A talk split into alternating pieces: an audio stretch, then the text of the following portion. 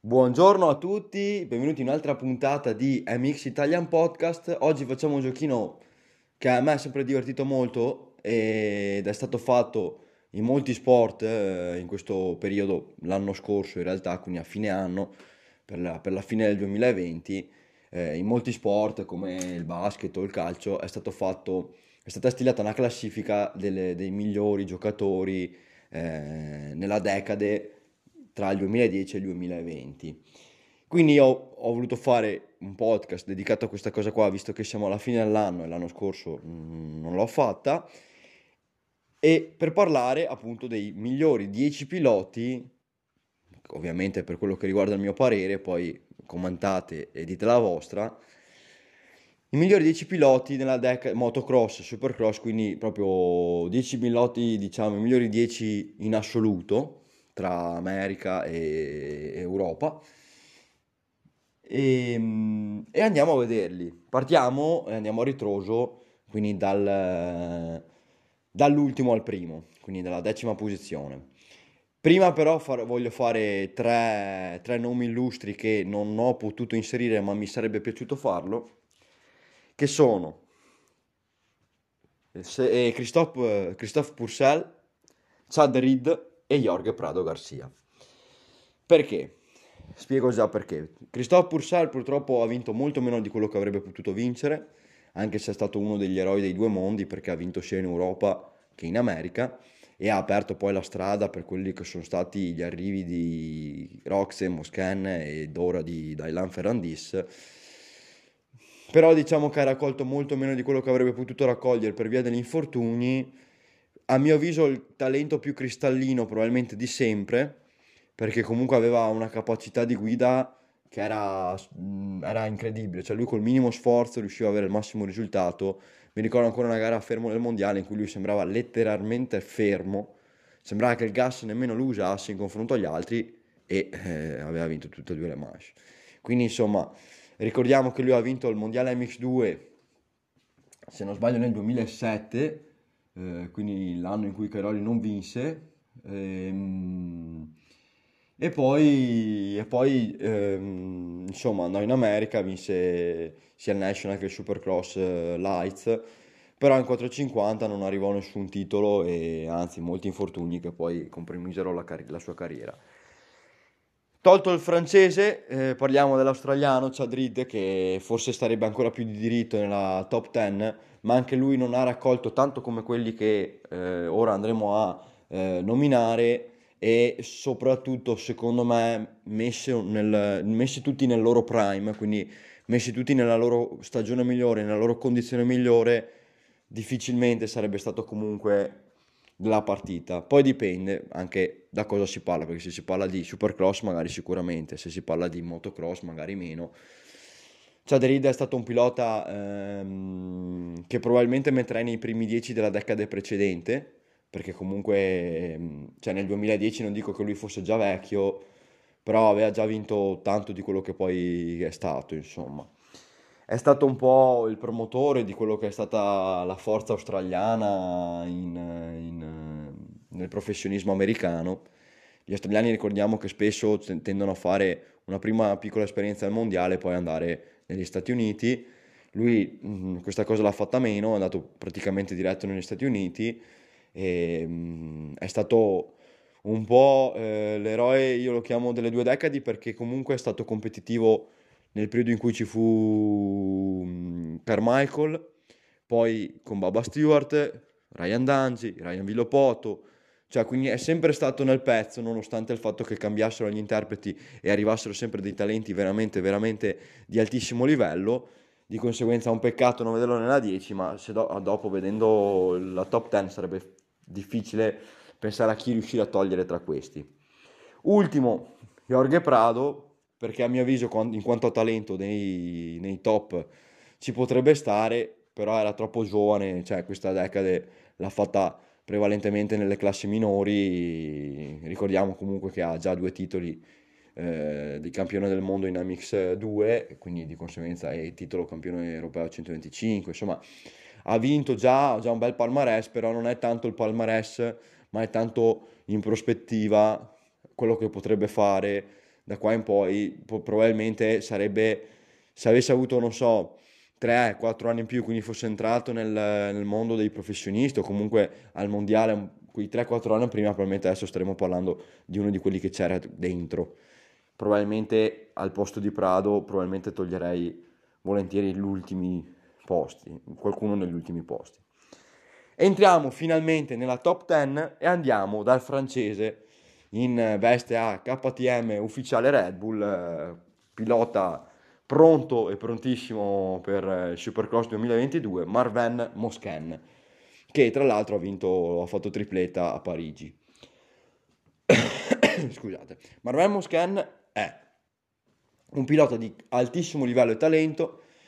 che nelle prime uscite in Europa, quindi nelle prime due stagioni che ha disputato nel mondiale, ha dimostrato una grandissima superiorità. È stato un periodo in cui eh, era rimasta, l'MX2 era rimasta orfana di Tony Cairoli e quindi mh, c'era un pretendente al trono eh, potenziale e lui ha preso subito il posto, diciamo. E come avversario il primo anno aveva Gauthier Polen, il secondo anno Carrozze, poi ha deciso di emigrare in America eh, non si sa come sarebbe potuta andare la, la, la, sua, la, sua, carriera se fosse rimasto solo in Europa. Sappiamo quello che è successo, che comunque in America ci ha voluto un bel po' di tempo perché si adattasse, però poi sono arrivati i titoli in 250, eh, quindi nella SX, eh, nel Supercross. Eh, da lì in poi nella 450 buoni risultati, molto altalenanti, nessun titolo eh, ridato, quindi insomma eh, si è fermato un po', diciamo che ha avuto la, la, prima parte di carriera in cui era potenzialmente uno dei migliori di sempre, se poi avesse continuato a vincere, e invece poi si è un po' bloccato. Nona posizione, il tedesco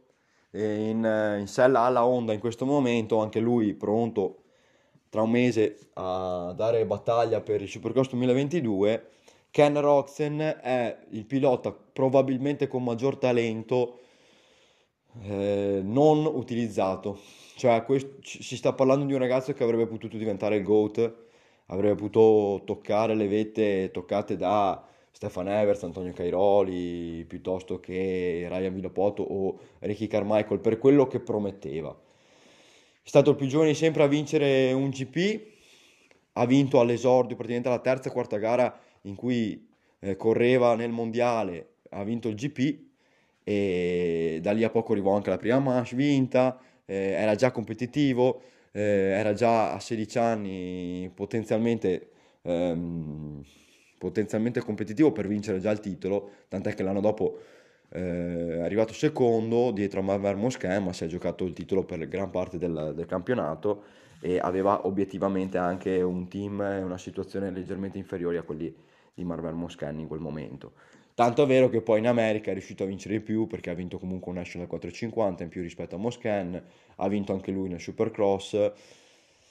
Insomma, è meglio rispetto a Moscan perché ha vinto più gare in America e ha vinto qualcosa in più in America. Se ci dobbiamo fermare a quello che hanno fatto in Europa, siamo là. Sarebbe stato bello vederli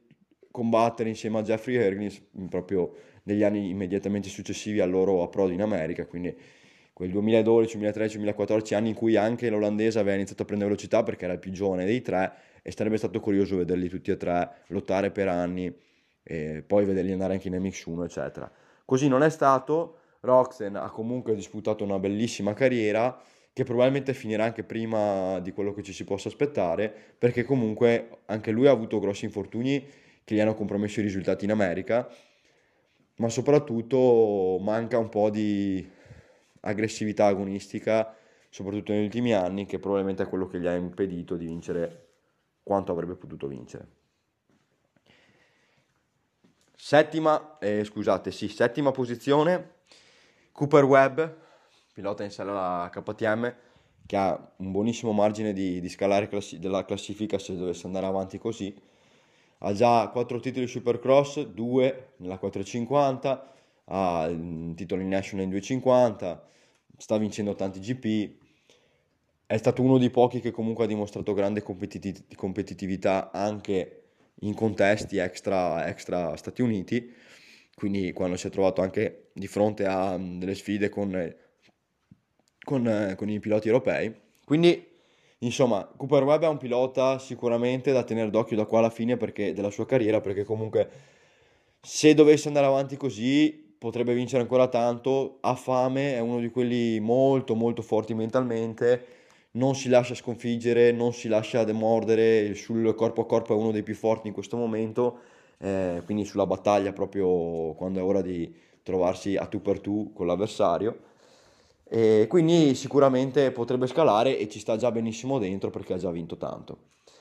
Sesta posizione, un altro americano, un altro specialista del Supercross, Eli Tomac, che forse probabilmente è più specialista del National quasi. Eli Tomac che ha vinto nell'anno della, del, del, Covid, del 2020, dove fecero quella sorta di bolla eh, all'interno di uno stadio e praticamente hanno fatto metà campionato tutto nello stesso stadio.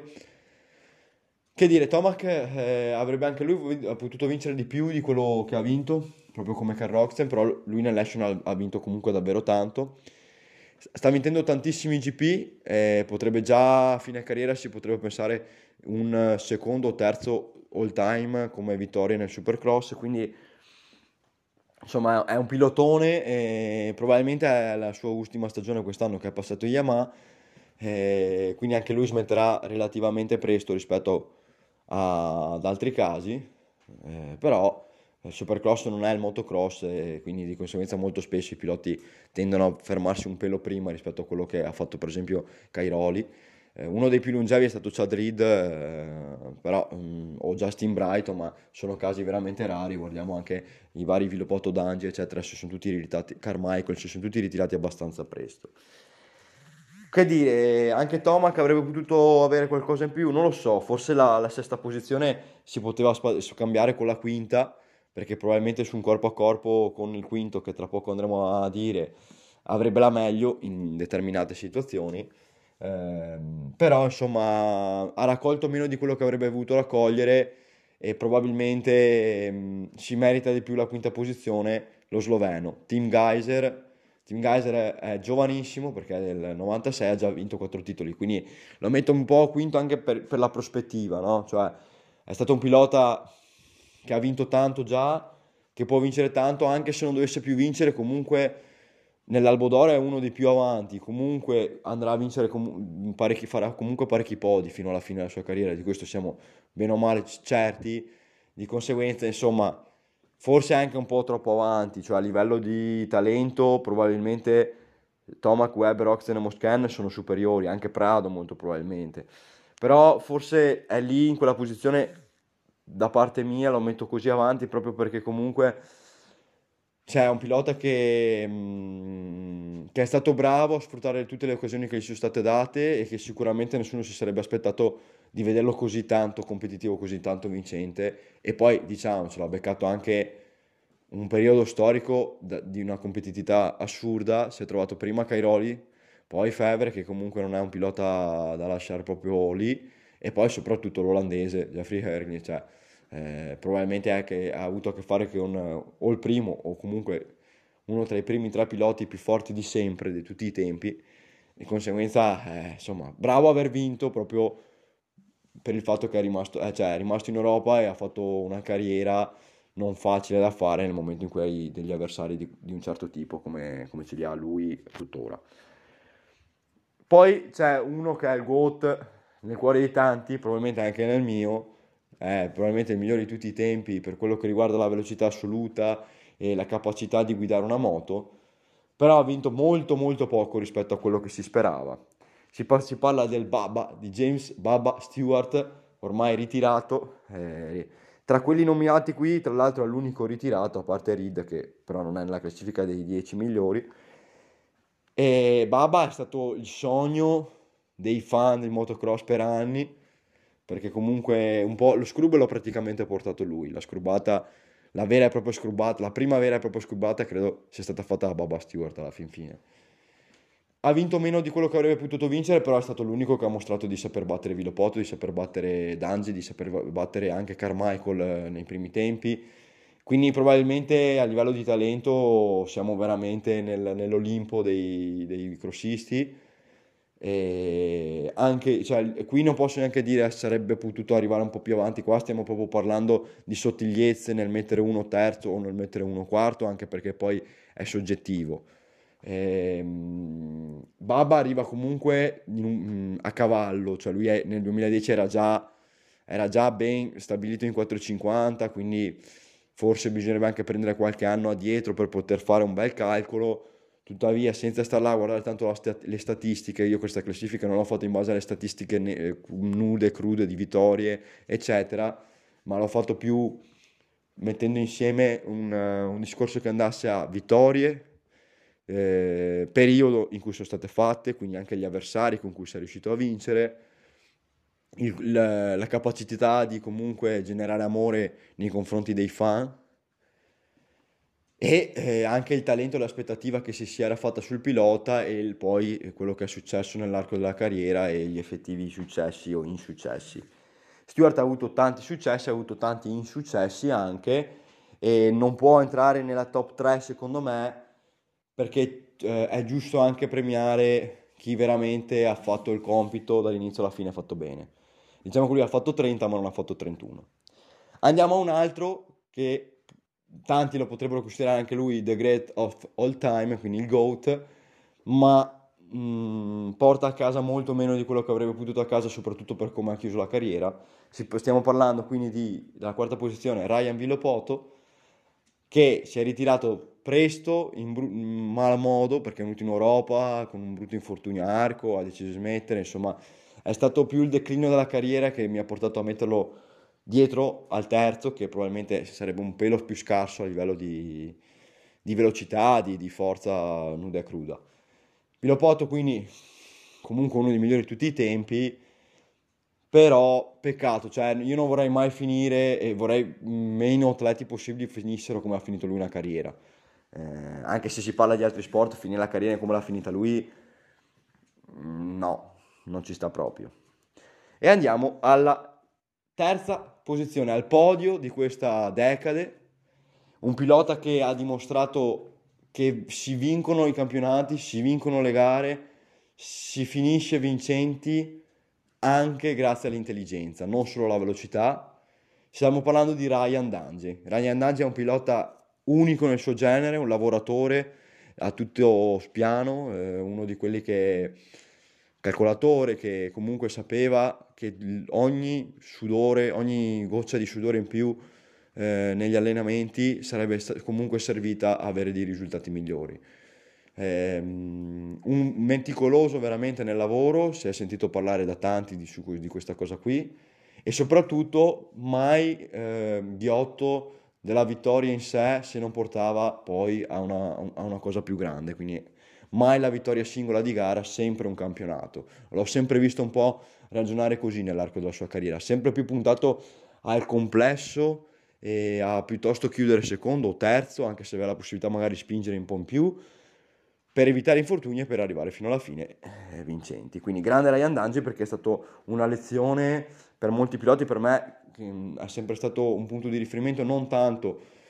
per la simpatia che probabilmente era inferiore rispetto a moltissimi dei nominati fino ad ora, non tanto per la guida, non tanto per eh, l'emozione in sé del tifo, ma perché comunque era un professionista al 100%. Un altro, scusate, di questi, un altro dei ritirati, dei, dei nominati, fino, fino, fino, a Stewart erano, sono tutti praticamente ancora in attività, tolti ovviamente gli esclusi di lusso, e adesso stiamo parlando quindi di Stewart, Villopoto e Dangi già ritirati. Andiamo al secondo classificato che potrebbe potenzialmente diventare non solo il migliore della prossima decade, quindi quella tra il 2020 e il 2030, ma probabilmente anche il migliore di tutti i tempi, per quanto sia difficile per me ammetterlo, perché tifo,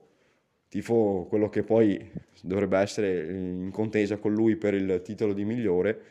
Stiamo parlando dell'olandese Jeffrey Hergnis, numero 84 campione del mondo quest'anno, nel 2021, una vittoria di quelle proprio da annali, da, da veramente metterci la firma per rivivere una cosa così bella. Bello, bravo lui. anche perché non è facile vincere un mondiale con 4-0, eh, diciamocela tutta. Una superiorità disarmante per quanto riguarda la velocità, si vede proprio che ha qualcosa in più rispetto ai suoi avversari e avere qualcosa in più in questo momento con la competitività che c'è ad ora è davvero qualcosa di extra, extraterrestre. Grande perché comunque l'anno prossimo al 99% raggiungerà già il record di più GP vinti di tutti i tempi, quindi supererà i 101 Gran Premi vinti di Stefan Evers, ha già superato Cairoli, ricordiamo che è di classe 94, 27 anni, una finestra temporale di almeno 5 anni ancora per poter vincere GP e ovviamente anche campionati. Eh, se consideriamo che dovesse avere una carriera lunga come quella di Cairoli, quindi chiudere la carriera a 36 anni, competitivo ancora, eh, staremo parlando probabilmente di quello che vincerà più titoli e più GP. Poi bisognerà vedere perché eh, tutto può ancora accadere. Quindi seconda posizione per l'olandese volante e la prima ovviamente